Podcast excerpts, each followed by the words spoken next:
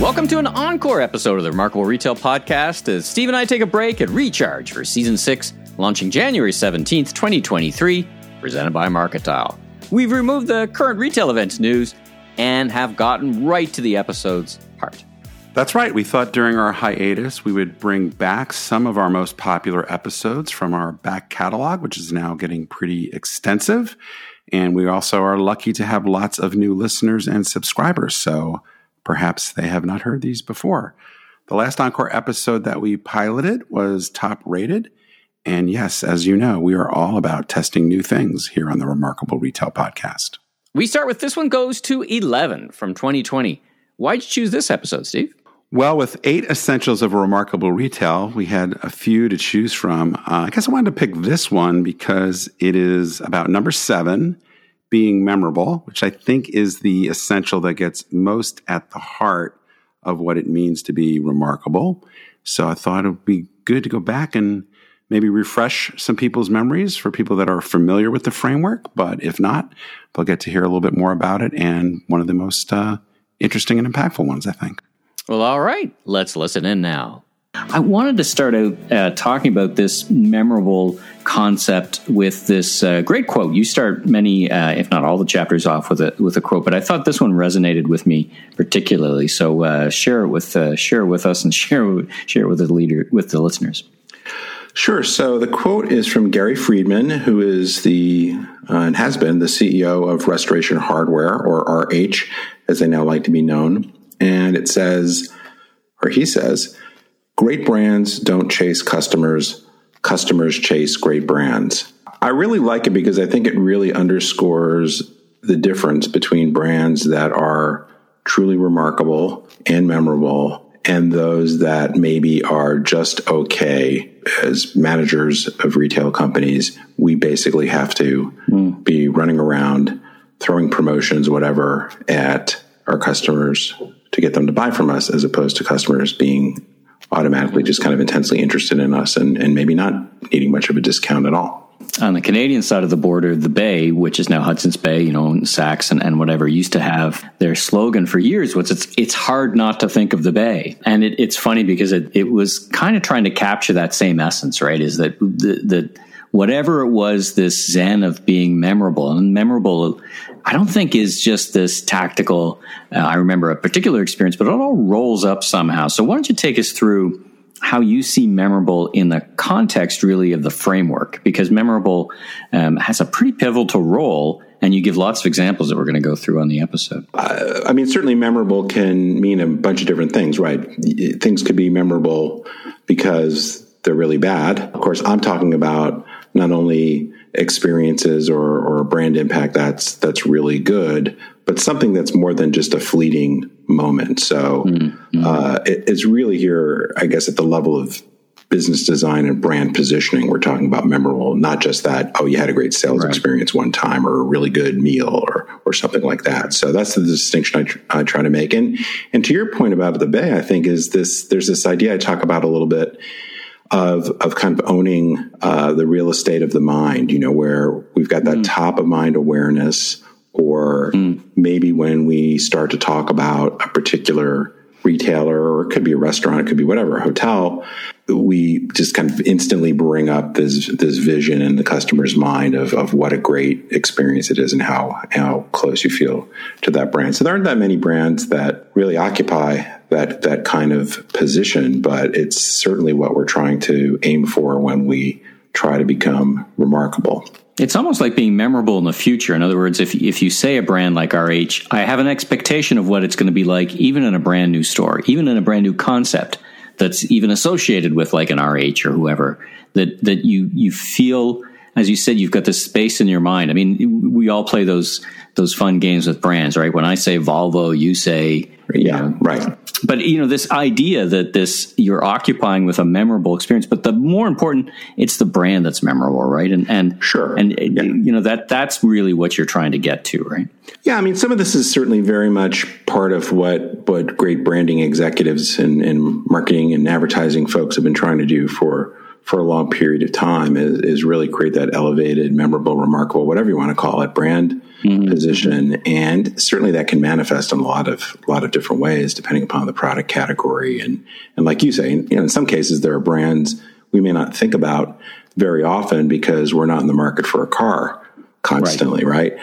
Uh, right. Whereas I don't know if you're selling apparel or something, it's much more frequently purchased and you'd want to have that top of mind awareness kind of day in, day out, or at least week to week, month to month. So I, I think brand, you know, at the highest level really occupies not only the real estate of the mind, but this really kind of strong emotional connection as well. In many mm-hmm. cases, a very visual connection. One of the things that I mention in my book, but I've been doing in some of my keynotes for a long time.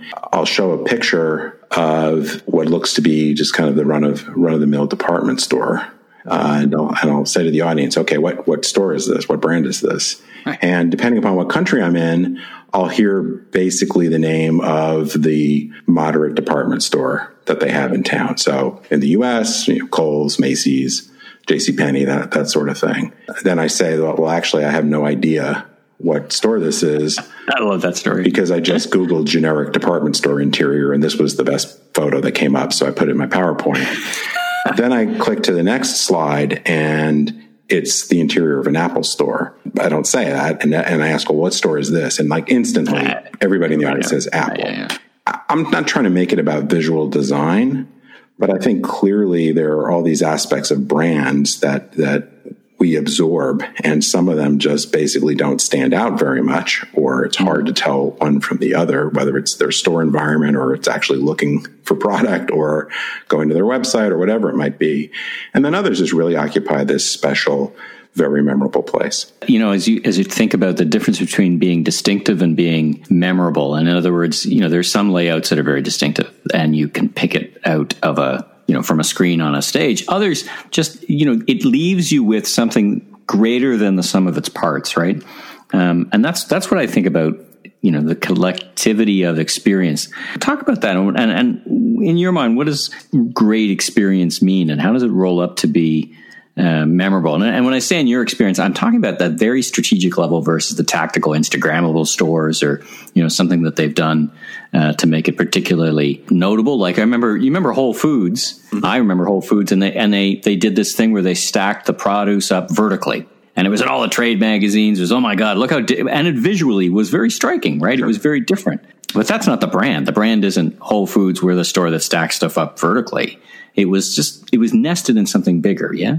Yeah, I think there are a couple things here. One is, I mean, there's a little bit of this semantics exercise. I guess we should go, we could go through about what does it mean to be experiential? Right. You know, people have been talking about, oh, retail's moving to experiences and return on experience. Return on experience. I mean, there's, there's a lot of folks that have, myself included, that have yeah. talked about this. I think it's a little bit vague what we mean when we talk about experience, because at one level, I think all of retail even if it's pretty boring, it's still experiential. If you go into a physical store or you're on your mobile device or whatever, you're you've got sight, touch, you're having some sort of experience. I think what people are trying to get at is that it's it's something really elevated beyond just kind of the run of the mill transactional mm nature of a lot of yeah. retail. But to your point, I think the second thing is, yeah, there are experiences that are kind of parts or ingredients of the whole brand that may be very well worth doing. Interesting visuals. Uh, you know, a lot of folks have been putting in coffee bars or a ping pong table or some, you know, interesting uh, visual element. And, or a bar, to, or like in the Nordstrom's in uh, Manhattan, right? There's a bar in the shoe in the shoe level. It's sure. Yeah, there's there's nothing wrong with it. In fact, in a lot of cases, that can be super helpful. But that in and of itself doesn't necessarily make for a really memorable brand. So I think we're looking for a collection of things that are, uh, and I think we can talk in a second maybe about what I think the components of a memorable mm-hmm, mm-hmm. brand strategy are.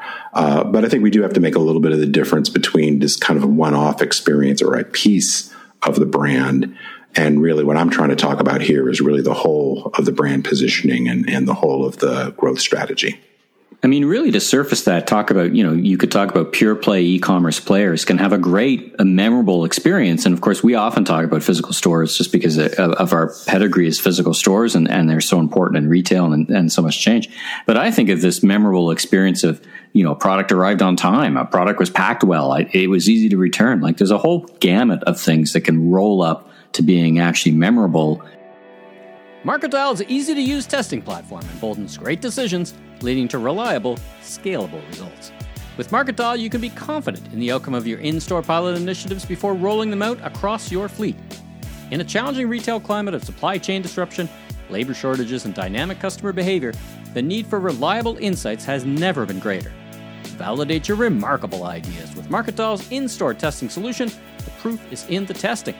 Learn more at marketdial.com. That's marketdial.com. I want to pivot a little bit into you know this idea that you can take a, a, a fairly vanilla environment and make it special just by dressing it up a little bit, just by kind of adding some things. We've seen recent examples of of uh, companies trying to do that, whether it was Macy's and they're uh, they're trying to, uh, to, pick up the story theme or, or layouts, or whether J.C. Penney who went all the way around. Let's get away from discounts and do something else. What do you what do you think about that? I mean, and you know, how do companies start to go down this memorable path, and, and what steps can they take, and, and what steps should they avoid? Well, we've talked about this a bunch of times, so uh, at the risk of being a little bit repetitive, one of the main points I try to make through the whole book, and, and certainly in my consulting practice and speaking, is this idea that even very good is not good enough anymore. Right. Uh, that you have to be remarkable, and really that elevates the bar for performance on a whole bunch of d- dimensions. Just like we might have some interesting visual elements,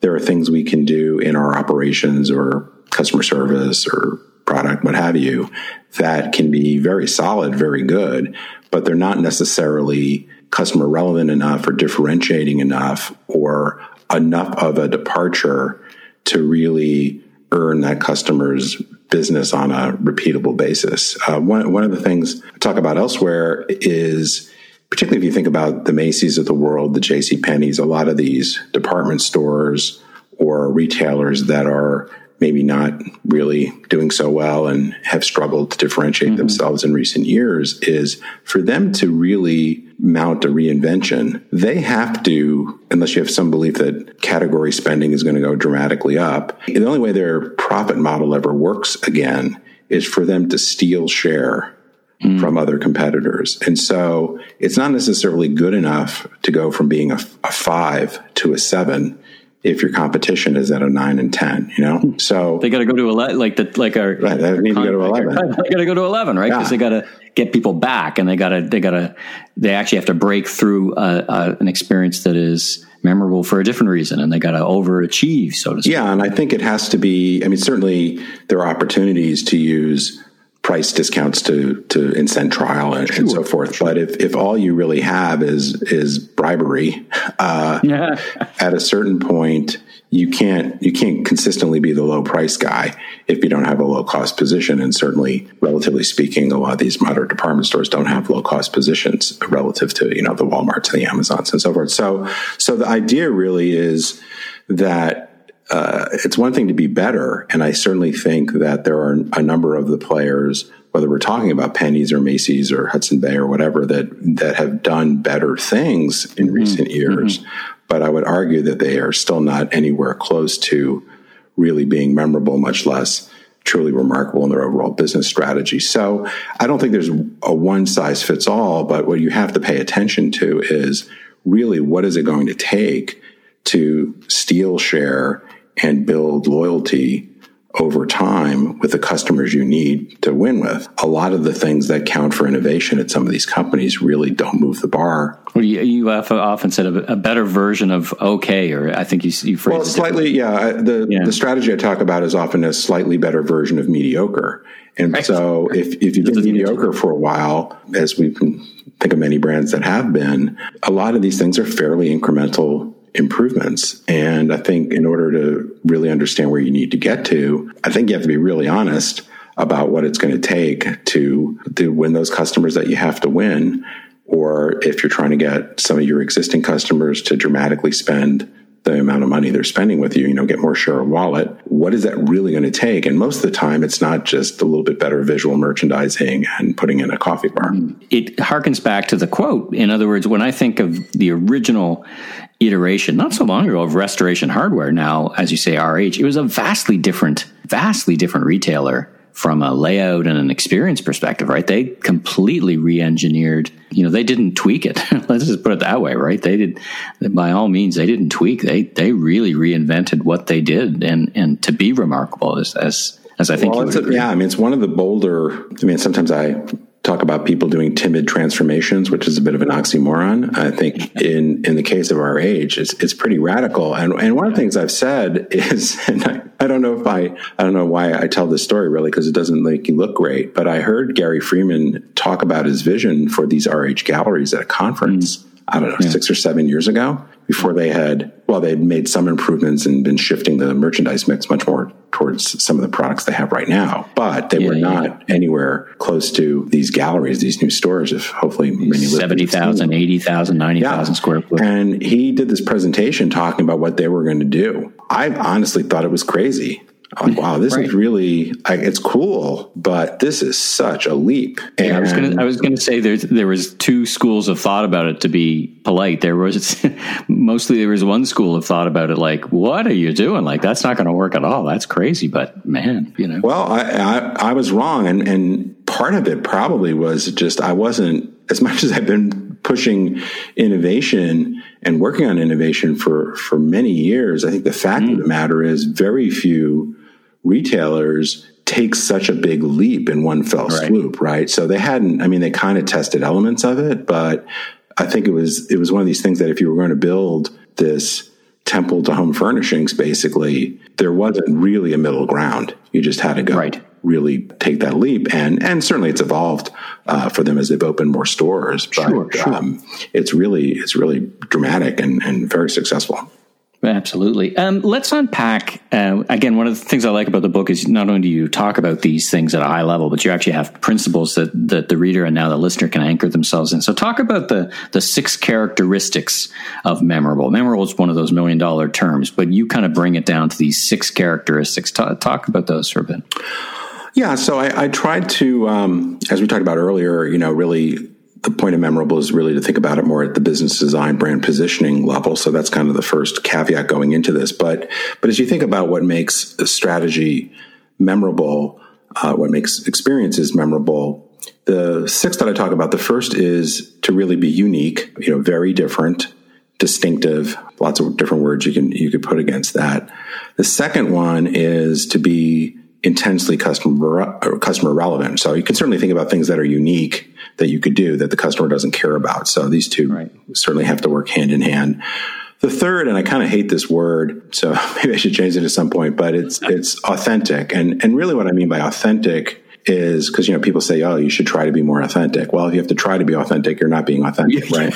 But another oxymoron. Um, yeah it's really, I think, another way of saying it for for the advertising and marketing types is is to really be on brand. Just bolting on things that might work for one of these cool fashion brands or a digitally native brand into your store that doesn't really fit with your overall brand positioning can just really be out of whack. So it has to really fit with your overall brand positioning or, or move you to where you're trying to go. The next one, which is frankly probably ultimately the most important one is does it really is it really wow worthy? Does it really evoke almost like a sense of awe or something you really want to talk about? Now some of that is yeah do you want to share it on instagram or tell your friends about it?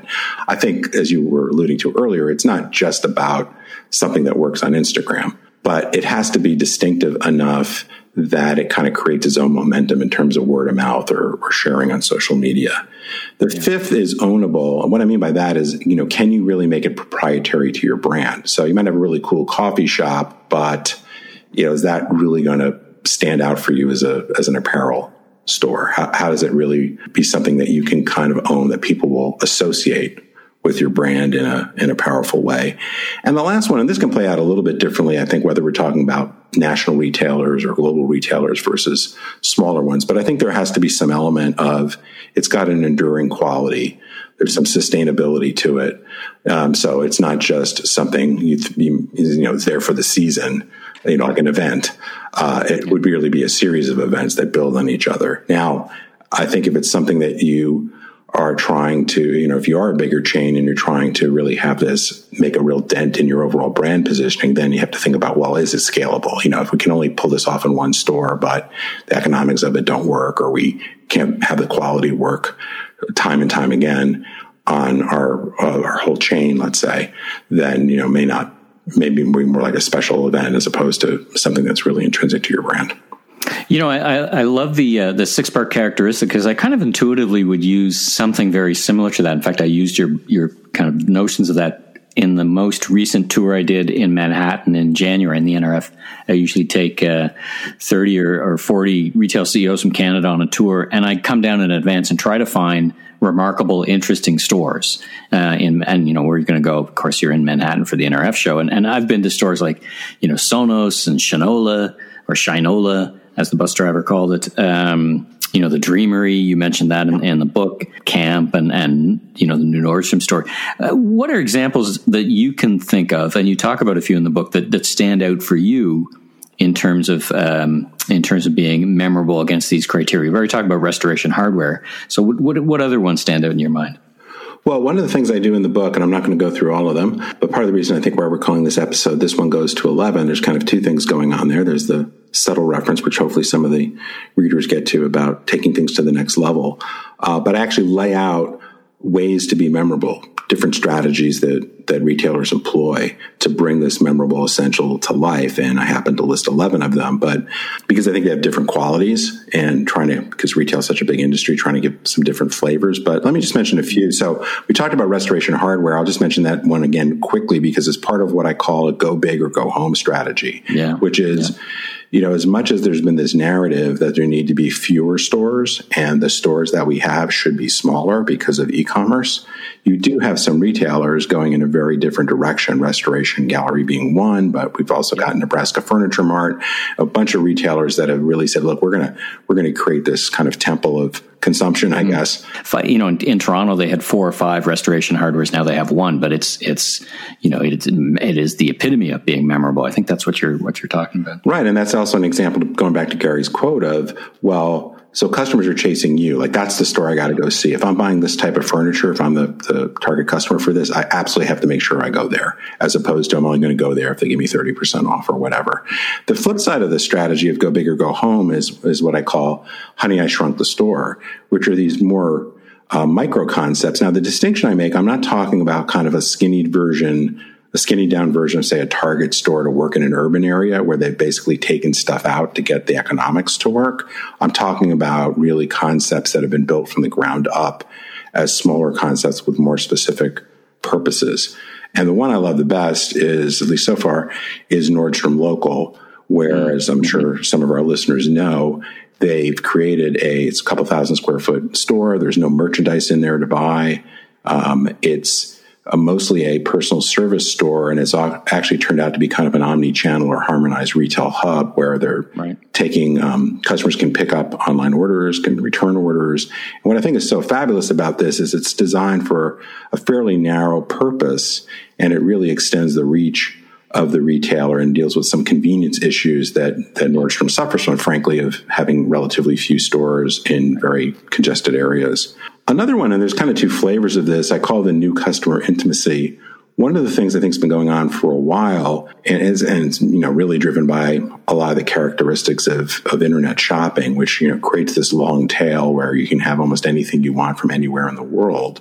Mm-hmm. That's driven, uh, among other things, a fragmentation in the market where you know, fairly small segments of customers can get what they want. Whereas before, you know, if you couldn't get distribution in a department store, maybe your product never gets beyond a certain a certain right, point. Right. So, so some some of these might be micro segments serving a very specific type of customer. Um, for example, there's this brand called Phluid out of New York, which is focused on uh, the LGBTQ community And so not only do they have products which are more unisex or, you know, non or for non-binary people, but also they build a lot of community and content around it. Uh, but, you know, we see the same thing sometimes with, you know, special sizes or people that are, have a really specific athletic interest or whatever. So there's a lot of ways where you can kind of cut the market down and build a concept really to go deep on a very small part of the market. The other um, kind of related one is to do something really special and elevated. Um, but Scott Galloway refers to sometimes as special, not big. There are lots of examples of these. The few that I often talk about are some of these kind of over the top foodie places like mm. uh, you know, I'm down here in Texas, down the road in Austin is this place called Franklin Barbecue, which yeah. you know, supposedly it's the best barbecue in the world. People line up for three hours to get it. Um, but you know, well, you can and, see this. And, and as an indication of, of that, I'm a bit of a barbecue fanatic, and I actually, you know, I follow Aaron, who owns mm-hmm. it, and you know, on, on social media, and I actually make uh, his sauce. He's got an espresso really? sauce. But it, well, and it's well, yeah. I think that's one of the things that's really interesting now too is that that some of these places, by virtue of how connected we are, and we talked about in the last episode, they yep. can build a following online, right? And maybe maybe people are just interested in what they're doing. They never actually have their food. Maybe it's like, oh, if I ever find myself in Austin, I'm absolutely going to go there etc. And it's it's super interesting. So I think you know ninety nine percent of the world may not get get it or go like it's nuts to stand in hour you know three out lines right. three hours in line to get this. Or uh, talk about Blue Star Donuts in Portland. There's a bunch of examples of this. You know, pay four dollars for a donut I could get for you know sixty cents at the local donut yep. place, right? Yep. So, so it's not for. It's very, very clearly not for everybody, but it is for some people that really are into whatever it is you're selling. So, so mm-hmm. I think there's a lot of, a lot of different ways to, to, cut this, but it's very much going after more the minimally viable audience as opposed to I'm going to build this thing mm-hmm. to a multi-billion dollar business. And I guess on, on the other end of the scale, you know, as we as we've talked about, as and I'm going to earn you a nickel or fifty cents here by saying bifurcated, but this kind of experience versus efficiency. And on the on the side of efficiency, the experience of ordering, whether it's Amazon, Amazon Go, or or Amazon Freshippo in, in, in China, you know, it, it is just relentlessly frictionless, um, and it's it's really a, a, different type of experience, but still on the same idea. It's very memorable, right? Going to Amazon Go is a very memorable experience, but it's memorable in a different way. It's not RH memorable, right? But it's experientially different. And I want to end kind of last thoughts on that with Okay, so what does memorable now mean? I don't know if you've given any thought to this in the, in the COVID era, where you know we've got um, stores and retailers who do a little bit of sometimes I think hygiene theater. You know, they have someone walking around squirting stuff. But is that you know, be making it safe? Is that more just a benchmark, table stakes, as we would say, or or what is memorable now in the in the COVID era? You know, I've, I've been thinking about that. I'm not terribly sure. A lot has changed. Uh, I do think, uh, you know, certainly safety and hygiene has been elevated in terms of things we worry about now. And mm. presumably, even when we get beyond the pandemic, we'll yeah, for sure. still worry about in a, in a different way. I guess I generally think it's created a new set of baseline expectations mm. that it's probably hard for anybody. Like, like I certainly think there are examples and, and things that were reported in the press about retailers that were particularly innovative, were first movers in terms of yeah. Really demonstrating great sanitation practices and, and appointment based shopping and a lot of other things that really, really were responsive to great curbside, whatever. Yeah, yeah. yeah. But I think, you know, one of the things I make the point throughout the book is you have to really think about those things that really convey long term competitive advantage. And there are lots of things that may give you an edge for a period of time. And that doesn't, you know, you may very well want to do them. Um, but if they're too easy to copy, or if it does become the new expectation, then that's not really earning you more than maybe a few weeks or a few months lead. So yeah, do it, but don't think that that's the thing that's going to make you remarkable. Now, it may be true that you can be remarkable because you are just consistently ahead of where you know you're you're going to where the yeah, consumer yeah. is going and you All build a process right there. that you're just agile and responsive and you're always a little bit ahead of the game you know that could be a, a, an underlying engine for innovation Uh, and you know, if you look at say, I mean, this is probably not the best example, but if you look at say fast fashion, right? I mean, they they re-engineer their whole supply chain so that they are ahead of the trend with very attractive price points. That's built into their model, uh, and it's it's not so easy for the traditional competitors to to compete with that. So yeah. so I think that that seemingly small edge ends up being big when you do it consistently. But but as it relates to the to the pandemic, I mean, I think the the other thing maybe that's a little bit more of a strategy point, and I know we've touched on on a few times, but you know, with the the, the lines of digital and physical blurring, mm. we are seeing brands that were able to respond to the shift to online shopping, but in particular the store fulfillment of digital orders, whether that's the curbside pickup or or home delivery or yeah, ship from right store. And if you've really built the foundation of that harmonized shopping and really have embraced the blur in a very fundamental way and made a lot of the technology investments and the cultural investments and all those kinds of things. I mean, that can give you real, real advantage. Uh, but it is becoming that that seamless shopping experience, whatever you want to call it, that is becoming an expectation now. And so I, I think that was happening pre-pandemic, but certainly like everything, I think we say every episode has been accelerated. If you like what you heard, please follow us on Apple, Spotify, your favorite podcast platform so you can catch up with all our great interviews, including Hal Lawton talking about Tractor Supply's remarkable Life Out Here growth story.